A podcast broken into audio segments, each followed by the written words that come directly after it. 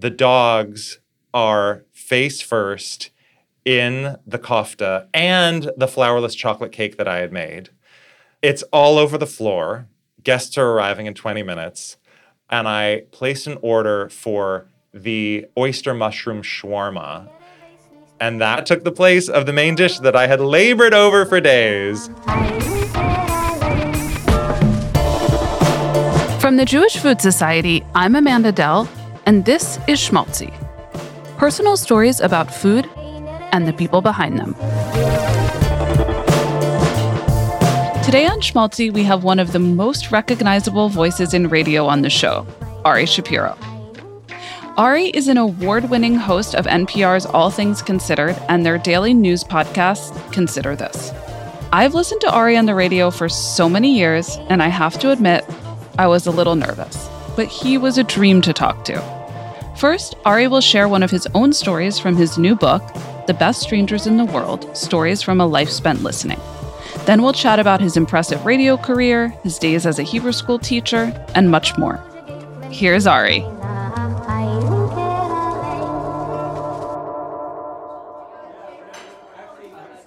I was hoping to find a job during a dinner party. My NPR internship was wrapping up in the spring of 2001, and I had no real prospects for what came next. I had already applied for a few positions in public relations and at nonprofit organizations, a process that had gone nowhere. I'd had a dismal interview for an entry level job in a senator's office where my ambivalence about Congress might have torpedoed my chances.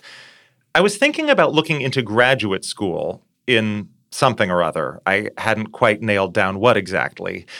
Then my boss, NPR matriarch Nina Totenberg, had an idea. She knew that I loved to cook and that my living situation as her unpaid intern hadn't exactly allowed me to spread my culinary wings. I went home every evening to a one room apartment that I was sharing with a lesbian I had found on Craigslist. I slept on her pull out sofa bed, and we shared a half size refrigerator. So, no, I wasn't having many adventures in the kitchen. Why don't I hire you to cook for a dinner party that I'll throw at my house? Nina said. You'll also join us for dinner, and I'll invite a bunch of guests who might be able to offer you jobs. She had never actually tasted my cooking, so this was a true leap of faith on her part. In my parents' household, Nina Totenberg was a celebrity on par with Meryl Streep. So she was more than just my first boss. She was a larger than life trailblazer who'd shown an interest in me and my career at a moment when I was hitting walls everywhere else.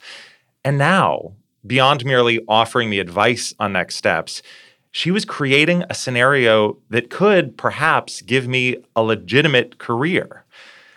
Nina's guest list included former Deputy Attorney General Jamie Gorelick and Congressman John Dingell, the powerful Michigander Dingell attended with his wife Debbie, who would go on to win John's House seat after his death in 2019.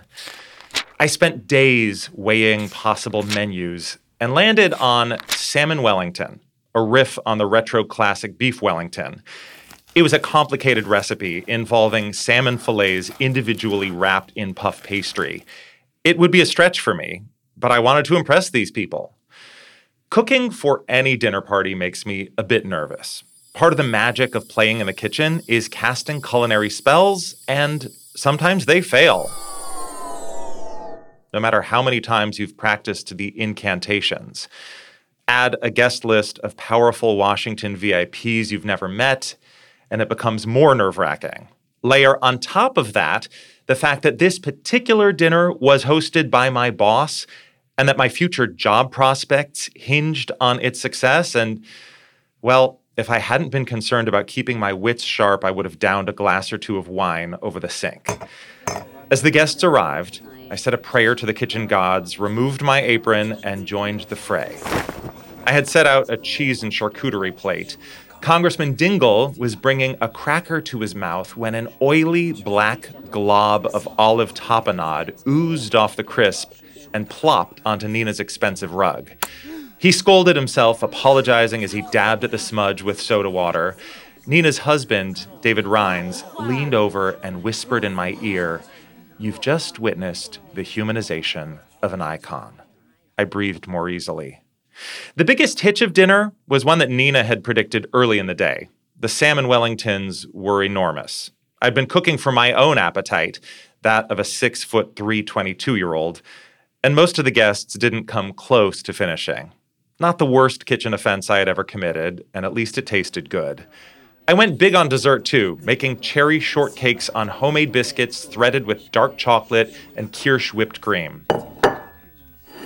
As the guests fought drowsiness and stared down the final bites, Nina announced, As you all know, the food you've eaten tonight was prepared by Ari here. He's one of the best interns I've ever had. He needs a job, and not as a chef. I wanted to kiss her hand. It was a noble effort, and I was grateful to Nina, but it didn't work. The salmon hooked zero job offers. Part of me wished that I had put as much effort into my professional pitch as I had into the meal, but another part wasn't entirely sure I wanted what Nina was trying to serve up for me. I cared about people, how they lived, and what motivated them. I wanted work that would allow me to keep caring about the world in that way. And I wasn't sure I would find that as a low level aide on Capitol Hill.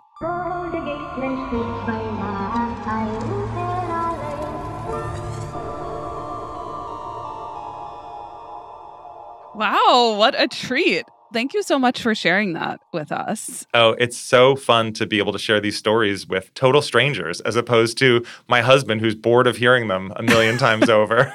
Glad to help. when we just heard you now, I was really transported to thinking about some dinners that I've cooked and how much pressure that is. Look, I love to host a dinner party. I think the fear of failure is actually so low risk that like it doesn't matter if the food turns out bad. You can order a pizza, you can make scrambled eggs, but this was maybe the most high stakes dinner party I've ever been a part of. So you still entertain to this day? Oh, all the time. And one of my favorite things to do is just invite friends over, go out into the garden, pick things, and decide on the fly what we're going to make for dinner together. Wow. As someone trapped deep within the concrete jungle of New York, that Sounds like a dream. You could have a little herb box on your windowsill. There's always room for something. Definitely, definitely. So you grew up in Fargo, North Dakota. Lived there till I was eight and then moved to Portland, Oregon. Yeah. So what was the earliest memories and like entertaining that your family did? We had Shabbat dinner every Friday night. And so we would often have guests. And it was variations on the same Shabbat dinner menu. Like from Passover to Rosh Hashanah, my parents would barbecue the chicken outdoors on the grill and put vegetables underneath the grill grate to catch the drippings. And then from Rosh Hashanah to Passover, they would roast the chicken in the oven and make matzo ball soup. And so it was like ingrained in my head that Rosh Hashanah was the first matzo ball soup of the year and Pesach was the last matzo ball soup of the year. And my family even kept kosher in Fargo. So we got our meat delivered once a month on a freezer truck from Chicago that would park in the synagogue parking lot. There were actually two shuls in Fargo back in those days in the 80s. And we had this big deep freezer in our garage where we kept all of our meat. And my mother would make challah from scratch every week. Wow. Which growing up in Fargo didn't strike me as an incredible feat of culinary wizardry. But in hindsight, I'm aware of just what extreme lengths my parents had to go to to keep kosher in Fargo in the 80s. What brought them there? They both had jobs at the university there, NDSU, North Dakota State. They met in Minneapolis and they lived in Minneapolis for 10 years, which is where my older brother was born. And then by the time they had me and my younger brother, we were in Fargo. Got it. But you said the community was very small there. Small, but so tight knit. I mean, my dad still goes back to Fargo annually for a fishing trip. And the people who were my parents' friends back in those days are people they're still in touch with today. So wow. I think there tends to be a truism that in small communities, the Jewish community might be a little more tight and committed because you actually have to work to define yourself in contrast to the majority and and oddly when we moved to Portland where there was a much bigger Jewish community and there were more synagogues and kosher meat was more available I felt like our degree of observance sort of lessened a little bit you know we still kept kosher we still had Shabbat dinner but it just felt like it wasn't quite as much work. But I think when you have to really work hard to set yourself apart as Jews in a, a town like Fargo, you sort of commit to it maybe more than you do when you're surrounded by other Jews. What do you think your sibling or parents would say about like the community growing up there? I think Midwesterners actually are authentically really nice. I realize I'm painting with a very broad brush here, but people in Fargo were just very kind and neighborly and sweet and warm. You know, there was this woman in her 90s named Sophie Dizik who we would go and catch carp in the Red River, and she would make gefilte fish out of the carp that we caught for Pesach. wow. Yeah, and she would make mandel bread, which we called kamish bread. And my mother still makes mandel bread from Sophie Dizik's recipe. She has, of course, since passed away. But I remember in the basement of the shul after Saturday morning services having pickled herring, and there was old Joe Paper who would pass out dum dum lollipops. Like just such kind of warm, homey memories, many of which are tied to food. I still can't get over the fish to table situation. Yeah, turning fresh caught carp into gefilte fish. I mean, that's the old way. This is sacrilegious to say, but I, as a child, preferred the stuff from the jar. I always thought the fresh stuff was a little too sweet. Give me the Manischewitz stuff. it's a tough one all around, I think. My husband and I still host Passover Seders. One year, instead of buying gefilte fish, I decided to just sort of make like Thai fish cakes which I thought could be both a stand in for gefilte fish and a sort of, you know, main course for the people who didn't eat meat, an appetizer for those who did. And I think once you start imagining gefilte fish as a variation on the entire world of fish cakes that ranges from the crab cakes to Thai fish cakes to any other you know, seasoning, spicing combination you can think of, suddenly it becomes a little less frightening and weird and kind of there are more opportunities for deliciousness. Well, I think you, from what I can tell, had some interesting jobs after college. Oh, yeah, absolutely. I was a barista the summer they introduced the Frappuccino. I was really popular among my friends because I had the hookup for free Frappuccinos. Well, you must have been extremely popular. I mean, not because of my personality, but the Frappuccinos helped. I used to work in hospitality, and I always find it's the job that prepared me the most for everything else in this world. Like being customer facing, having to kind of get yourself out of those situations with grace. I loved being a waiter. Somebody walks in and they are hungry, and when they leave, they are no longer hungry. Yeah. And if only every fix in life were as easy as that. And being the waiter who gets to facilitate that transformation felt to me like a superpower. Like You've got a problem. I know how to fix it. Here's a plate of delicious food. You're welcome. I did theater as a kid and it just felt like a performance. I definitely love that aspect of it. I felt like as soon as we opened the doors, like the curtain would rise. Yes. Every night. Yes. And I love that. So that sounds like a good gig. What about Hebrew school teacher? Is that true? Oh, yeah.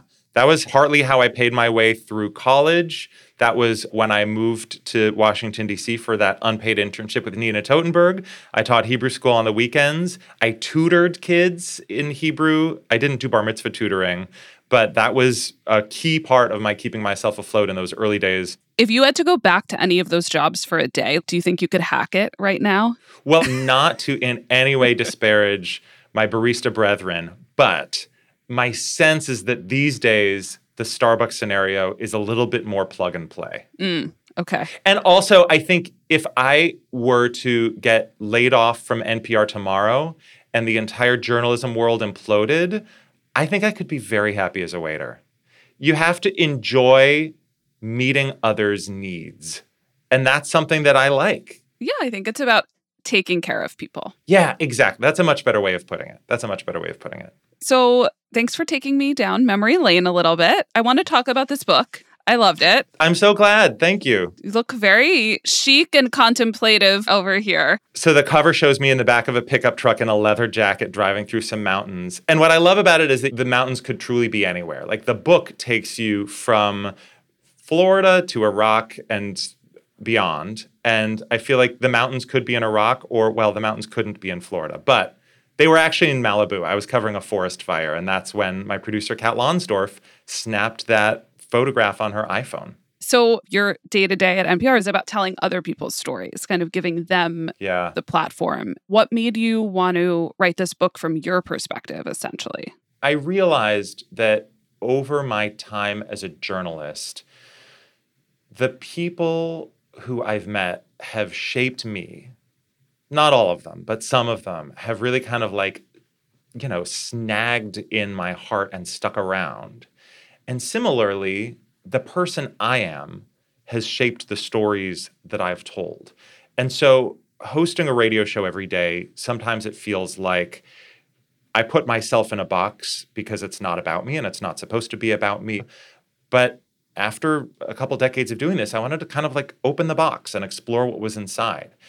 And so, in a way, this almost feels like a memoir in part told through the stories of others, but it is also about sort of testing the assumptions we make that as journalists we're supposed to be a universal stand-in for uh, uh, any person that we represent the view from nowhere that we pursue objectivity at all costs at the sacrifice of our own identity and so over the course of a book i explore them from a lot of different angles and it helped me better understand how my journalism has shaped me and how who i am has shaped the journalism i practice What I love is how you really just bring us to these pretty high stakes situations. Some of them are dangerous, some of them are really emotional. And mm-hmm. I think for me, the best books are always about when I read them, I can imagine myself being there. I'm so glad this succeeded at that. Thank you. I want people reading this book to feel like, oh, that was an adventure. That was an exciting moment. That was tragic. That was breathtaking.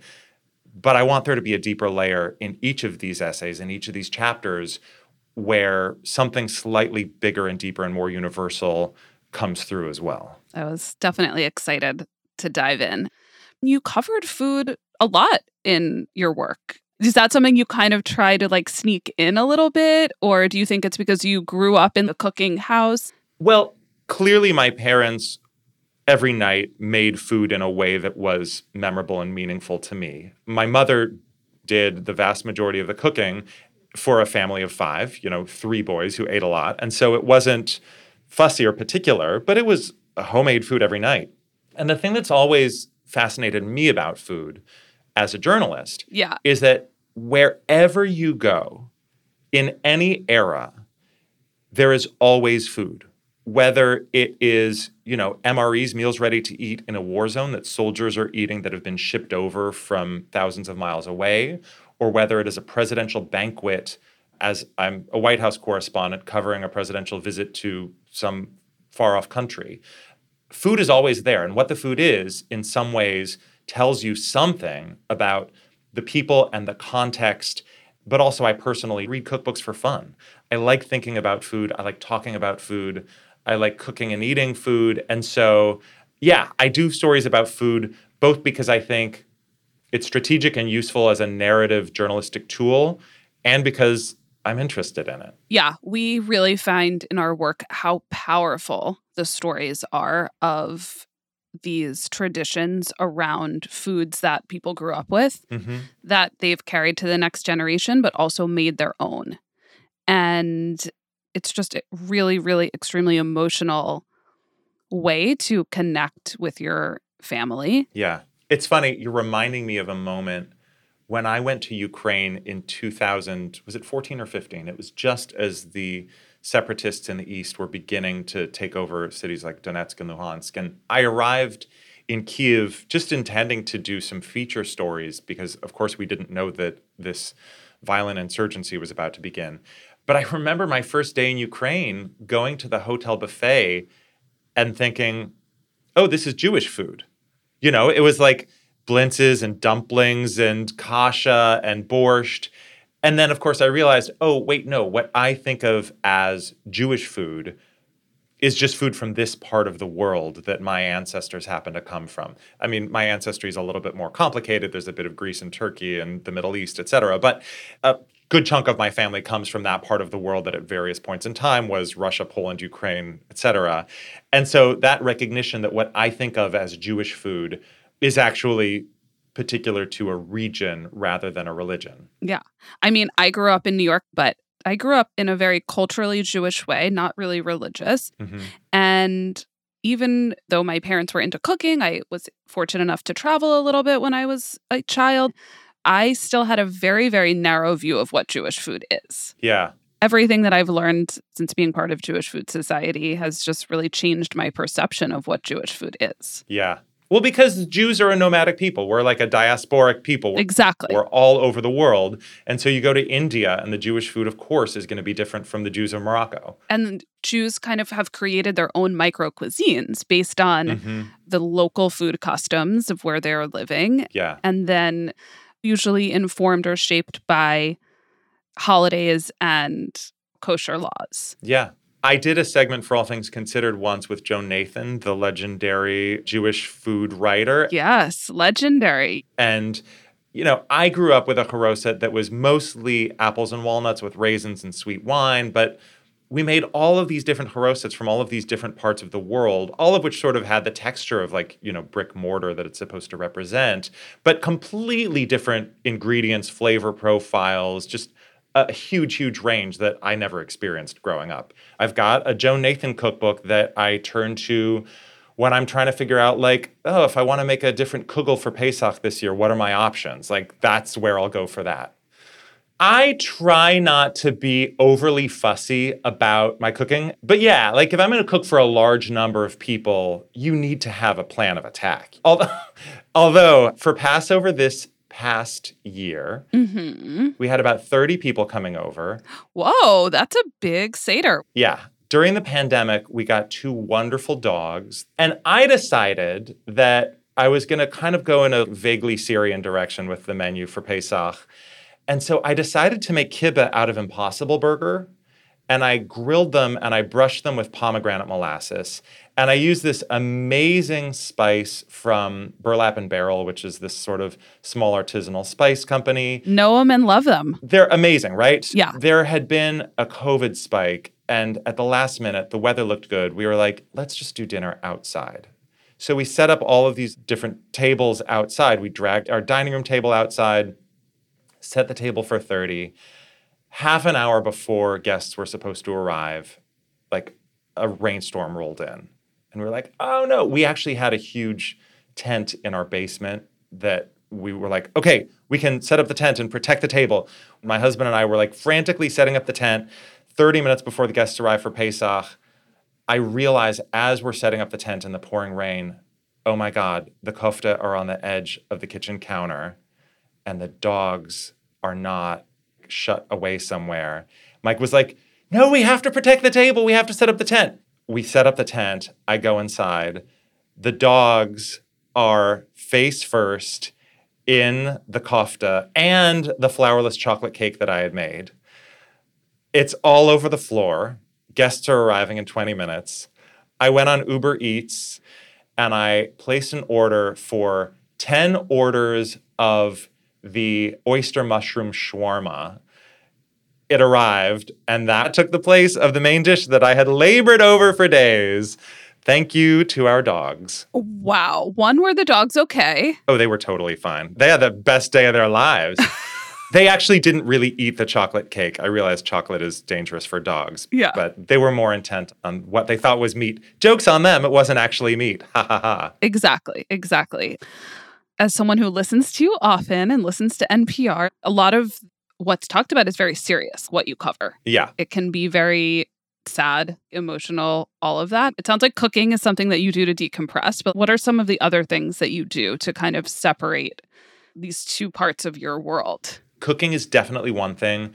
I do yoga. I ride my bike to and from work, and I find that that physical just activity, it's only like a 10 minute bike ride. I live close to the office. But that kind of physical transition in and out of the workday is really helpful.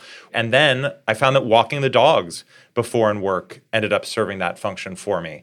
And then, you know, I also sing with a band on the side, which which helps. It's so fun. Amazing. I love that band. It's such a surreal fantasy. I can't believe I get to do it. I saw that you recently wore a New York Times crossword puzzle clue. Uh, What went down when you saw that? here's the real tea. The letter combination A R I is very useful for crossword puzzle writers. It is three common letters, two of which are vowels. So that letter combination shows up in crossword puzzles all the time.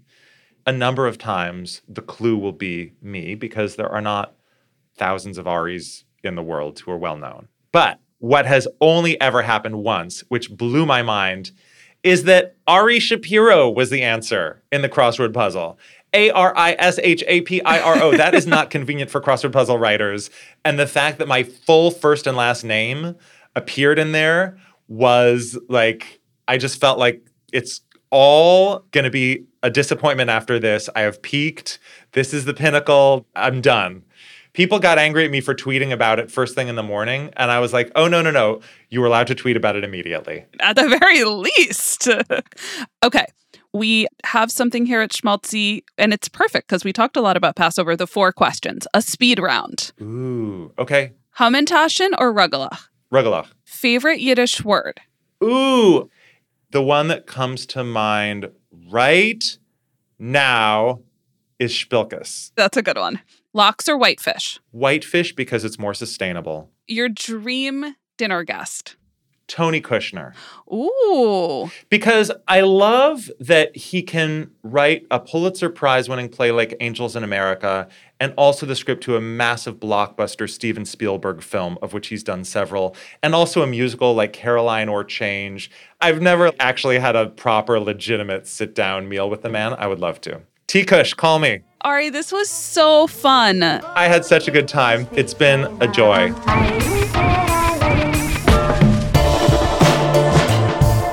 That was Ari Shapiro. To learn more about Ari and where you can get his new book, Best Strangers in the World Stories from a Life Spent Listening, go to arishapiro.org.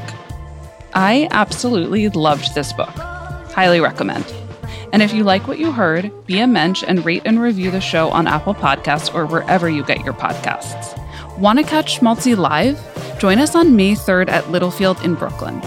We'll have tasty food and stories from Moth host Ophira Eisenberg, Recess Therapy host and creator Julian Shapiro Barnum, and comedian Alison Leiby. Tickets and details at jewishfoodsociety.org. Hope to see you there. Schmaltzy is produced by the Jewish Food Society in partnership with Pod People and made with love in NYC. Our executive producer is Naama Shefi, and our theme music is by Yuval Sema. Special thanks to the team at Pod People Rachel King, Matt Sav, Amy Machado, Madison Lusby, Robin Gelfenbein, Carter Wogan, and Michael Aquino.